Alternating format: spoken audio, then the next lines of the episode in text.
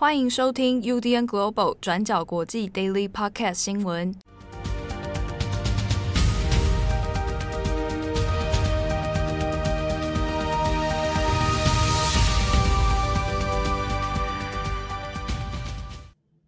Hello，大家好，欢迎收听 UDN Global 转角国际 Daily Podcast 新闻。我是编辑七号，我是编辑慧仪。今天是二零二二年五月十九日，星期四。好，那今天来帮大家更新几则重大的国际新闻。首先，第一个，我们来看一下，还是跟乌克兰战争有关的影响哦。那联合国针对这一次战争之后，有关于粮食危机的问题，有再一次做了一份报告。对，联合国的秘书长在十八号星期三的时候就说，俄罗斯入侵乌克兰可能会在未来几个月导致全球的粮食短缺问题。那其实类似的问题呢，我们在过去的 Daily 也有跟大家更新过。因为战争的爆发导致粮食的供应链被影响，所以这几个月大家可能也很有感。第一个是通货膨胀，根据联合国的数据，全球食品价格比起去年的同期就已经高出了百分之三十。那第二，更严重的国家，例如中东或者是北非，现在已经出现粮食短缺，大量的平民出现营养不良，还有吃不饱的问题。现在联合国秘书长的谈话也更像是一种警告，他就说，如果粮食出口的问题再不能解决的话，也就是恢复到战争前开打的水平，全球在未来的好几年有可能会面临饥荒问题。那会出现粮食短缺，也是跟粮食还有化肥的出口有关。我们先说粮食的部分。我们之前提到，乌克兰还有俄罗斯是世界的两大粮仓，他们的小麦还有大麦的出口合计占全球的三分之一。尤其是乌克兰，乌克兰在战争前的每一个月会透过港口出口四百五十万吨的小麦，但战争开打之后，联合国估计。目前大概有两千万吨的谷物被滞留在乌克兰，这一些谷物都是上一季的收成品。那如果可以出口的话，是可以大大缓解全球市场的一个压力。那大家可能也会好奇，除了乌克兰跟俄罗斯之外，还有其他国家可以出口小麦吗？那也是小麦出口国之一的印度，原本还表示他愿意释放国内的一些小麦库存来应对现在的粮食危机。但是呢，印度也在上周六十四号的时候宣布禁止出口小麦，那再次把粮食的危机推高到另外一个层次。那例如世界上最大的小麦进口国埃及，原本在四月就有跟印度签订合约，但现在埃及也必须要寻求其他的管道来确定可以提供国内五十万吨谷物的需求。你这边我们稍微拉开来补充一点。Financial Times 其实在粮食危机的问题上面就有提到，可售库存呢是一个非常重要的相关问题。美国的农业部数据指出，在过去的几年，全球的谷物产量总体其实是令人满意的。也就是说，在所有交易都是及时，而且所有的食物供应量是可以流通、交易还有替代的情况下，不会出现什么粮食短缺的一个太大的问题哦。但关键就在于，现在小麦的需求量非常的高，而且其他可以替补或者是供应小麦的主要国家，包括美国、加拿大、澳洲等等，他们的收成状况现在都不好，所以现在全球的小麦库存量是处于十年来的一个最低水平。好，但是现在印度禁止出口小麦，并不完全是因为收获或者是收成不好，而是因为国内的采购或者是管理不善，所以导致即使印度现在国内有大量的小麦，但是还是难以满足国内的需求，而不得不禁止出口哦。好，那讲完粮食出口，还有化肥出口的问题。俄罗斯是全球最大的化肥出口国，大概占全球供应量的百分之十五。那俄罗斯现在因为遭受西方国家的制裁，而没有办法出口化肥。那他的亲密盟友白俄罗斯其实也是遭到制裁，所以现在预计全球的产量也有可能因为化肥价格的飙升而降低。换一句话说，如果这一些化肥没有办法疏通到全球市场的话，也就没有办法有效地解决粮食危机的问题。所以以上种种的因素环环相扣，也就会影响中东跟北非的部分国家。这一些国家的主食是以小麦为主，而且非常依赖粮食进口。那我们根据世界银行在四月的数据就可以看到，今年小麦的价格预计会上涨超过百分之四十。所以战争开打之后，中东或者是北非国家的一些当地人已经没有办法负担飙升的粮食价格。而刚走过疫情，原本你会是希望经济可以慢慢开始复苏，但现在这些国家也很有可能因为粮食危机的问题而陷入动荡。那目前一些国际组织或者是国家也提出了相关的解决办法。联合国的秘书长就表示，他们正在密切的跟俄罗斯还有乌克兰接洽，希望可以恢复到战前的出口水平。那美国连同其他几家全球开发银行还有组织，也在十八号公布了一项价值数十亿美元的计划来应对粮食危机。这一笔款项预计会用来支持农民。解决化肥供应、开发粮食生产用地等等的这一些问题。那另外，亚洲开发银行也预计会向阿富汗还有斯里兰卡提供资金。非洲开发银行也会使用大概十五亿美元的这个金额来援助两千万的非洲农民。那希望呢，可以缓解全球的粮食供应问题。好，下面我们再来看一下乌克兰的马利坡。好，先前呢，我们有看到在马利坡的亚速钢铁厂，那已经有一些部分的守军，他们的士兵哦，那已经有撤出。那先前呢，按照协议，双方应该是有一些，诶，撤出人员的一个交换哦，那交换彼此的战俘这样子。不过现在针对这个事情，现在似乎是有一些变数。我们先看的是，现在又有一波呢，从钢铁厂撤出的士兵哦。在五月十八号的时候，确定还有另外六百九十四名士兵。那根据俄罗斯的说法，俄罗斯说这六百九十四个士兵呢是投降，并且呢从那边撤出之后，那送往俄罗斯的这个方向哦。那其中有的会往这个亲俄的控制区域来移动，那有的人呢也会可能会先送到监狱里面。那现在这一个问题呢是。双方原本应该是有协议说要来交换彼此的战俘，但俄罗斯方面就对这件事情是有一些疑义的。那之中像是顿内茨克共和国哦，那这是亲俄罗斯的势力呢，就认为说现在从马利坡撤出的守军，那应该由俄罗斯来进行军法的审判。那换句话说，可能不会给予他比较原本协议好的哦，比较优良的待遇，或者是说至少让他先做一个。呃，治疗啊，或者是之后再做交换啊，等等哦。那比较有问题的是说，虽然俄罗斯方面有承诺啊，那这些人会先送到医疗机构。如果你是有重伤的话，那先接受到治疗，那会好好的善待他们。那俄罗斯的国防部呢，也公布了啊影片，就是有这个马利坡的守军，那他在移动过程当中，那就透过影片有说，哎，自己的状况哦很 OK，那。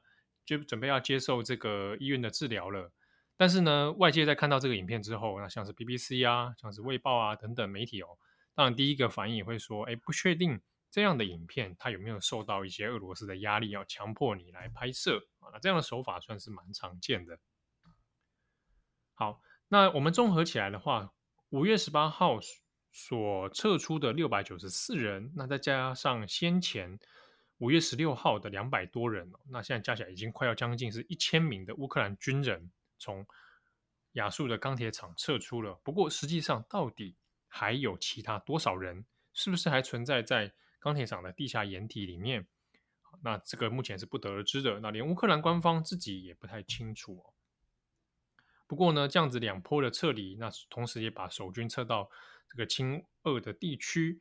好，那是不是就意味着，其实马利坡基本上就是给俄罗斯拿下哦，那来做一个政治上面哦、军事上面的一个占领的？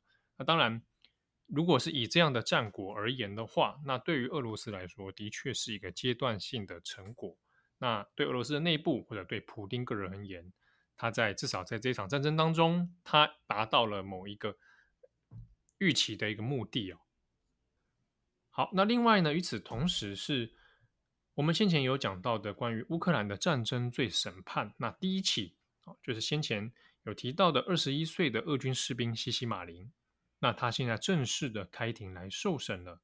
那在受审的第一天呢，他也当场在庭上就坦承，他的确是有犯案哦，那就是枪杀了这一个无辜的平民，那等于是被告是认罪的。那当然虽然说被告认罪了，但是整个战争罪的审判呢，还要等到一个正常的、好正当的一个法律程序，包括是三名的法官要有共识，然后做出一个联合的判决，那最后才能把西西马林做一个定罪跟判刑。那最高呢，有可能会被判处是终身监禁。好，那当前的状况虽然说就战争的状态而言，在乌克兰不管是东部还是东南方哦。那看起来现在都基本上是有缓解的趋势。那先前战况最激烈的马利波，现在也都是基本上要做撤出了。不过呢，乌克兰总统泽伦斯基有认为说，目前战争的威胁仍然没有结束的迹象，所以这个乌克兰国内的戒严跟动员呢，它会再延长九十天。那从五月二十五号开始哦，继续往后延长。所以在军事上面的这个准备，它仍然是一个现在进行式哦。好，那以上是乌克兰的相关情势更新。最后一则，我们稍微来看一下美国跟中国之间的电话热线。那美国总统拜登呢，预计从五月二十号开始，他要展开他任内第一次的亚洲访问之旅。那这个亚洲访问行呢，重点之一哦，是访问日本跟南韩。那当然也会跟日本的首相岸田文雄以及南韩新任的这个总统尹尹锡悦，哈，双方都会有会面。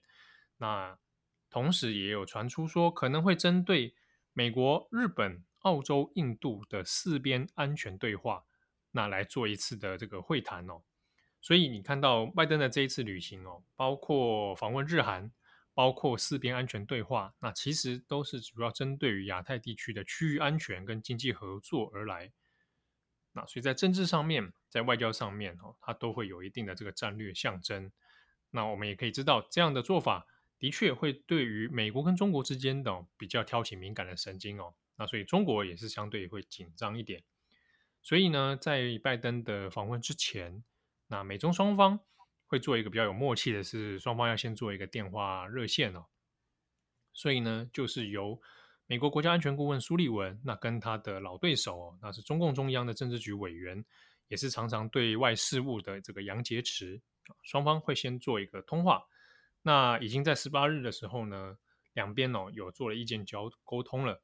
那主要谈到的是关于区域安全的问题，还有防止核子扩散的问题。那这个很多针对是北韩。那当然也提到了一下台湾的问题哦，在这个苏利文跟杨洁篪的通话当中呢，那也有讲到说关于北韩的核子武器问题哦。那先前有外传情资是显示是说，北韩有可能在拜登访问亚洲的这段期间，五月二十号到五月二十四号呢，那或许会进行导弹的试射，甚至是核子实验。但是呢，这个情资目前现在还有没有效？哈，那不确定，因为就在同时，北韩内部的疫情问题扩散哦，那可能都会引发很多的变数。那如果北韩真的有所动作的话呢，那当然会让拜登这次的亚洲行哦产生一些变数。不过也有可能是让美国跟亚太地区的国家，他的盟友之间反而更加的团结。那或者让区域的这样的对抗形势哦变得更加激烈。那另外是呢，拜登这一次的访问里面，那对外的消息也有传出说，可能哦会正式来启动亚太经济架构 （IPEF）。好，那这个亚太经济架架构呢，先前就已经成立了。那主要当然是针对亚太地区的盟友们啊，共同来组成的一个经济体。那这个亚太经济架构呢，会有可能在拜登这次访问之旅当中，由拜登来正式宣告说他要启动了。那这一个启动，当然它有它的政治跟战略的意义哦，主要是针对之前我们先前呢，其实有炒过很多次的 RCEP 啊，RCEP 这个亚太的经济主导地位呢，希望由美国透过一个新的经济架构来取代哦。那我们看一下这个所谓的印太经济架构呢，那美国的目的希望是用这一个新的方式来挖走 RCEP 的成员国哦，让成员国呢尽量往美方来靠拢。所以外界的解读里面有认为说，美国可能想用这个 IPEF 哦，印太经济架构来作为一种新的主导平衡哦，让原本呢比较在 RCEP 成员国这些国家，好，那尽量都往美方这边来靠拢，那借此削弱中国在 RCEP 里面的影响力。不过，当然实质上到底这个做法有没有效果？那还得看是说这个新的经济架构呢，它的实质内容在经济上面，在政治方面有没有足够的吸引力哦？好，那我们再看的是在这一次的美中通话里面，那白宫或者是中国的外交部，其实双方并没有透露太多的细节，那只讲到了是说，呃，双方在电话当中谈到了哪些议题。那乌俄战争也有说到，美中关系也有说到，不过具体的细节并不清楚。那只是中国方面，他一再的还是在重申哦。如果美方要执意打台湾牌的话，那这是在错误道路上面越走越远，那一定会把局势引向危险的境地。那中国方面会这样做强调，其实大家也并不意外。但呢，这一次他立场的重申哦，主要还是针对近期美国跟台湾的关系升温啊，那所以会有一个制式的反应。那特别是我们刚刚有讲到的，美国、印度、澳洲、日本组成的这个四方安全会议啊，四方安全对话里面呢。其实，在战略地缘战略上面，主要的确还是在冲着中国来的啊。那所以在种种的这样的动作之下，那中国还是会重申它的两岸立场。好，那以上是今天的 Daily Podcast 的新闻。哎，想问一下慧仪啊，现在分流之后，你还要天天做饭吗？诶，有诶，我有做饭，但也没有到天天啦。但就去买一些食材，因为我觉得在家上班，开始分享 在家的那个心得，因为你省掉那个通勤时间，你可能早起，然后你做一个早餐，然后喝一杯咖啡，然后看新闻，开一个会，我就觉得说哇，很惬意，太满足了，太满足了，太满足。对啊，我以为自己在拍 YouTube 这样。你你你不干脆就真的拍 YouTube？没有，没什么好拍的。国际新闻编辑在家工作的日子。对啊，YouTube 的标题都会这这么下。然后还用那种番茄钟工作的那个音效，有没有？对对对。过了一段时间之后，它会响起闹钟，这样陪大家一起工作。我本来想说，在家的时候也是来继续直播我的我的猫啊，因为我的猫会来，还是会来霸占我的键盘呐。它可能觉得说我一直待在那边可能很好玩，还是怎么样。他就觉得 他就一定要靠近我键盘的位置，所以我键盘都要移开。好险是无线的。你不是说乔尼都很凶吗？还是其实也还好？凶哦，呃，他不是凶，他是、嗯、他喜欢玩，但是他玩的方式比较暴力一点。啊、他会用嘴巴、牙齿扣住你的手啊之类的。哦，他毕竟这个不是从小教育的嘛，他是我们中途救援来的啊、哦，可能有一些习性啦。那、嗯、可能是我教育失败。还是你也要开始写关于乔尼可能会让你很意外的几个 point？最近不是很流行吗？我想说，那转角国际让你很意外的 point。哎、欸，我有在想哎、欸，但我想不出来哎、欸。你有觉得哪一些是会让听众或者是听友很意外的东西吗？关于转角我曾经听过，我曾经知道有听友很意外的是，我们人这么少。哦，我们只有四个人。我们曾经真有很多听友说，哇，你们居然只有四个人啊？对，我们就只有四个人。对，我跟朋友聊天的时候，他们也会以为说我们是有一个大概十个人规模的团队啊。十个人规模的话，我们稿量会这么少吗？啊，对不对？十个人规模，我跟你讲，我早上一篇 daily，晚下午也一篇 daily 啦，晚上也来一个 daily。哎，其实我们应该可能蛮多人会让你意外的 point 哦。对，因为可能大家会对工作内容实质比较比较没有那个概念或想象啊。嗯所以都会哎想说哎，你们大概平常都在干嘛？或者你的工时啊？哎，好啊，如果如果有听友真的有兴趣，你透过 IG 来告诉我们好了，我们改天 来在广播上面跟大家分享。好，那我们就先这样哈，祝大家有美好的一天，要注意健康哦。对，好，感谢大家，我是编辑七号，我是编辑会议。没有，我刚刚突然觉得我好像注意健康，这很像长辈。你已经是啦。我不是，我不是，不是很像，你已经是。我不是。我们下次见，拜拜。拜拜。感谢大家的收听。想知道更多详细内容，请上网搜寻“转角国际”。